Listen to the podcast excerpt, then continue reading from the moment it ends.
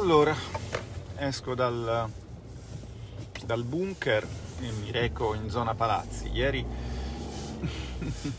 ieri qualcuno mi ha fatto notare che queste dirette finiscono anche in trasmissioni televisive eh, in prima serata, trasmissioni che peraltro se invece del eh, filmato vogliono avere l'originale possono semplicemente alzare il telefono tanto il mio numero ce l'hanno. E io sono ovviamente lieto di andare in trasmissione. A dire eh, nei tempi contingentati che mi vengono assegnati e nel solito contesto uno contro tutti quello che penso poi siccome diciamo così non è non è pugilato ma sono idee l'uno contro tutti non mi ha mai spaventato.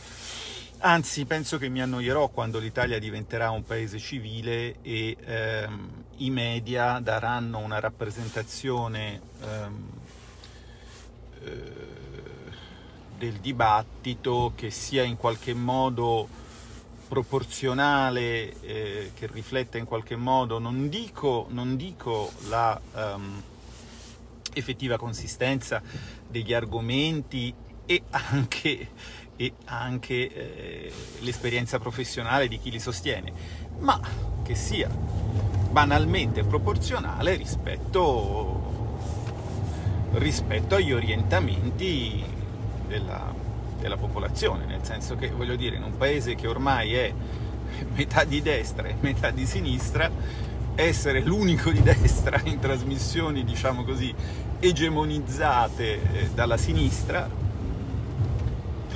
per me è una sensazione piacevole perché mamma mi ha fatto agonistico e quindi diciamo la lotta non mi spaventa, però onestamente è uno spettacolo abbastanza triste, questo va anche detto, cioè non e fra l'altro io so, perché lo so, che molti degli attori di questo spettacolo sono essi stessi insofferenti rispetto alla necessità di dover fare questo triste lavoro. Insomma.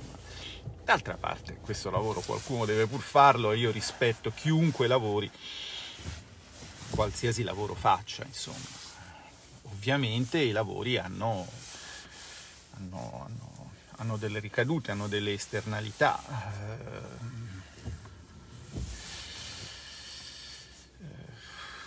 so, faccio un, un esempio banale, ci sono delle imprese che pur nel eh, rispetto di tutte le norme ambientali magari hanno delle emissioni che oggettivamente sono inquinanti. Io stesso ho delle emissioni che secondo Greta sono inquinanti perché in questo momento nell'atto del parlarvi produco anidride carbonica che pare che sia un tremendo veleno, insomma, ci dicono, vabbè. Ehm, uno rispetta e però prende anche delle misure. Vedo che ogni tanto il telefono squilla, mi stanno cercando. Ecco, diciamo così, con tutto il rispetto per, ehm, per il lavoro di chi fa questo lavoro, inquinare la democrazia, eh, inquinare il dibattito con argomenti falsi, conferire credibilità a personaggi visibilmente, diciamo, zero titoli, tornare su temi esauriti, eh, riconosciuti come tali dal dibattito internazionale, non mi riferisco solo a quello scientifico, ma mi riferisco soprattutto a quello sui media, quindi insomma un dibattito in qualche modo congruente con quello di chi, eh, di chi inquina. Ecco, tutto questo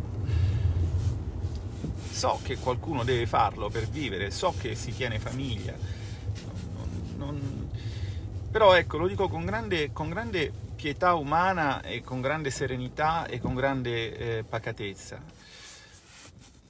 Non sottovalutate le conseguenze di quello che fate, non sottovalutatele. Non siamo in un periodo come tutti gli altri.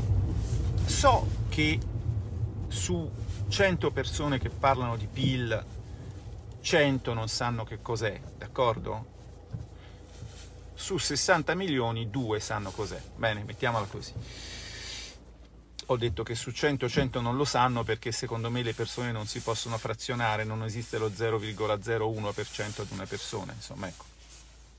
Lo so benissimo, però se voi vi andate a guardare la serie storica del PIL italiano, voi capirete che questo periodo oggettivamente non è un periodo come tutti gli altri, quindi ci vorrebbe un enorme senso di responsabilità da parte di tutti. Io sono testimone diretto e ovviamente non posso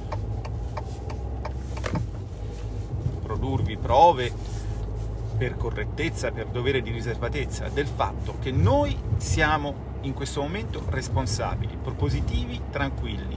Non soffiamo sul fuoco della rivolta, non soffiamo su, sul fuoco dell'indignazione popolare, forniamo ai tavoli di confronto con la maggioranza delle proposte costruttive